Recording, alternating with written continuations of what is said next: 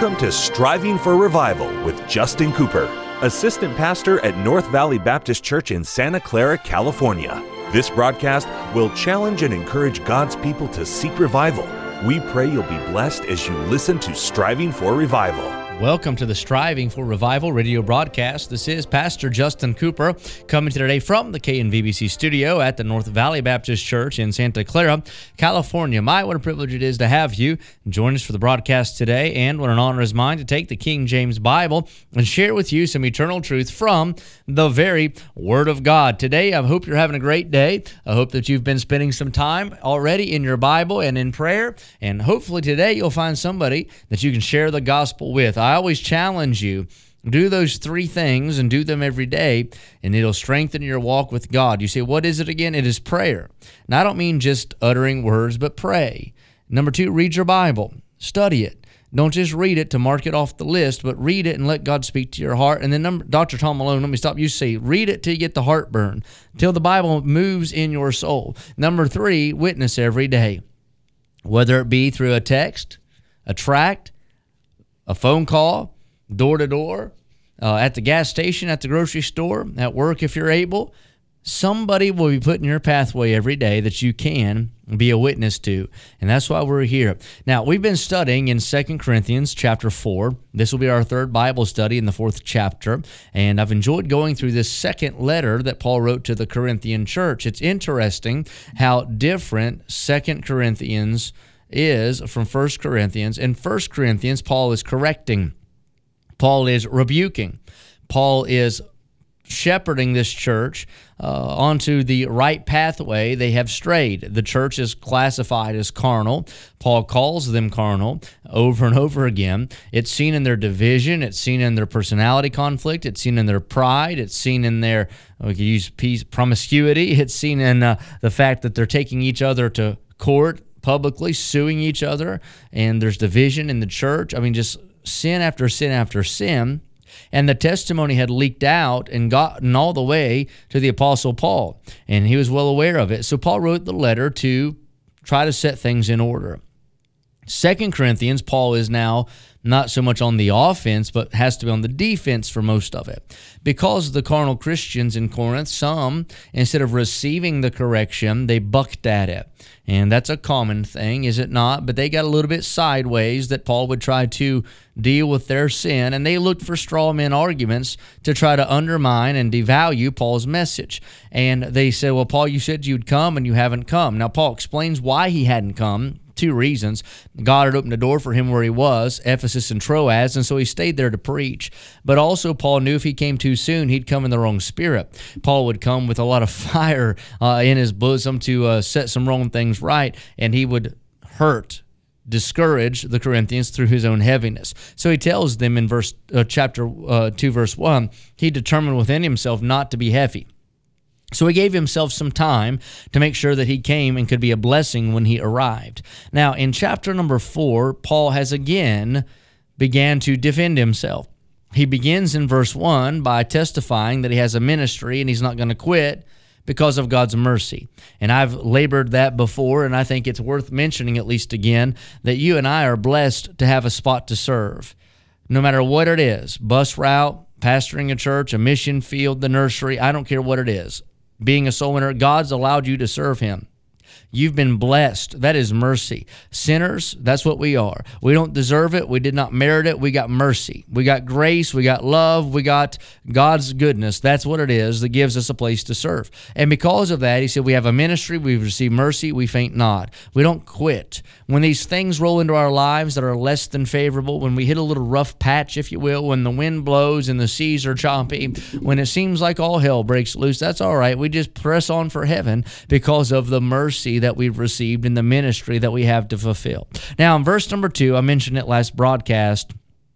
Paul says, We have renounced the hidden things of dishonesty, not walking in craftiness. So he said, We have the right truth, nor handling the word of God deceitfully, but by manifestation of the truth, right? Commending ourselves to every man's conscience in the sight of God. So Paul said, I have operated with the right truth and with the right testimony. I'm preaching to you Bible doctrine. I'm not twisting scripture, and I'm not out for selfish gain or using some ulterior motive. I am in this thing for you. I am in this thing for the Lord, and I am true through and through. So Paul has had to defend himself. Now, let me stop. We're going to read a new verse today talk about it. But if you've missed those other studies, find them, if you will, via the podcast. The podcast is available on Spotify, on iTunes, on anywhere you find a podcast. It's just entitled Striving for Revival, and you can become a subscriber for free, and that subscription will give you unlimited access to every study. Uh, that we've done. And I think that'll be a help to you as you try to study along with me in the Word of God. Now, it's interesting. As we look here in chapter number three, or sorry, chapter 4, verse number 3, it re- refers us back to a thought Paul gave us in chapter 3. In chapter 3, Paul is contrasting the ministry of the law with the ministry of the gospel. There's a difference letter and spirit, stone and heart. And Paul refers to, in verse number 13 through verse number 15, the blindness that happened in part to Israel so that they did not receive Christ, the gospel. Christ came, he came into his own. His own received him not. Though he was their Messiah, the prophecy was fulfilled, they did not see it. Blindness, a veil, if you will, was upon them. In verse 3 of chapter 4, Paul, referencing the gospel, makes a statement. We're going to read verse 3 and 4. Look what it says. But if our gospel be hid, it is hid to them that are lost. Now, he's not saying it is hidden where they can't find it. Rather, they do not see it for what it is.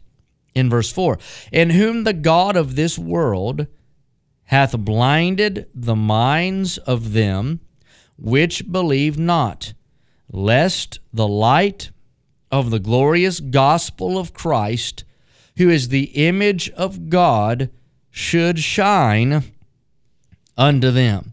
So, if you remember back to the third chapter that I referenced, how he talks about blindness in part happening to Israel, the same thought is now put in place concerning them who are lost. The gospel is presented to them, yet they do not see it.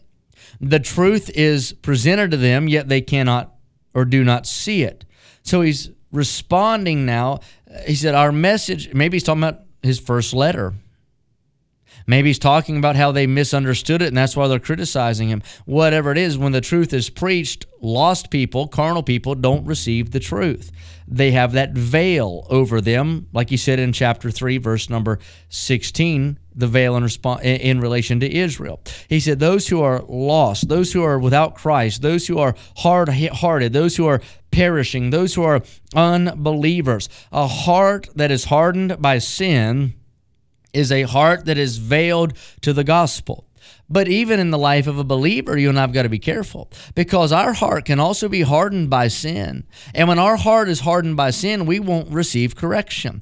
We won't receive admonishment, nor counsel, or reproof, right? So a secondary application might be made of a, of, of a refusal not just to uh, hear the gospel, but to hear any gospel truth or even to be a gospel witness, right? All right, now verse number four, in whom the God of this world hath blinded the minds of them which believe not, lest the light of the glorious gospel of Christ, who is the image of God, should shine unto them. Now, Paul's talking about the lost, and now he adds another facet to his statement. Unbelievers have a hard heart toward Christ. But not only that, Satan, who is the God of this world, not just is their heart hardened, but their mind is dulled, if you will, and so they do not comprehend the light of the gospel. The light can shine, and to them it looks like shadow.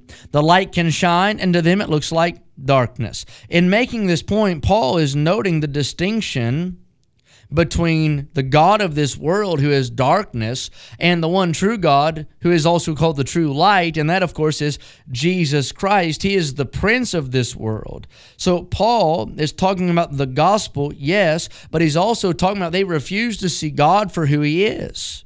They refuse to see Jesus Christ as he is, God incarnate. The devil is compounding this thing a hardened heart by sin and a dulled mind, or sometimes it's even called a reprobate mind, a seared conscience that cannot comprehend the things of God. You look at this world and wonder how can they believe this and not believe the gospel? How can they believe that theory or believe that gender identity junk or believe this uh, uh, uh, critical race stuff or believe this, that, or the other, these crazy humanistic, atheistic, liberal, nonsensical theories and promote it as truth. And yet they're preached the gospel and they're so blind to who Jesus is. Sin hardens the heart, the devil dulls the mind. We need to pray that God would give entrance to the gospel in the lives of these people. Well, that's all of our time for today. Until next time, pray with me for revival. Thank you for joining us today for Striving for Revival with Justin Cooper assistant pastor at North Valley Baptist Church in Santa Clara, California. Listen at this time every weekday as we strive for revival.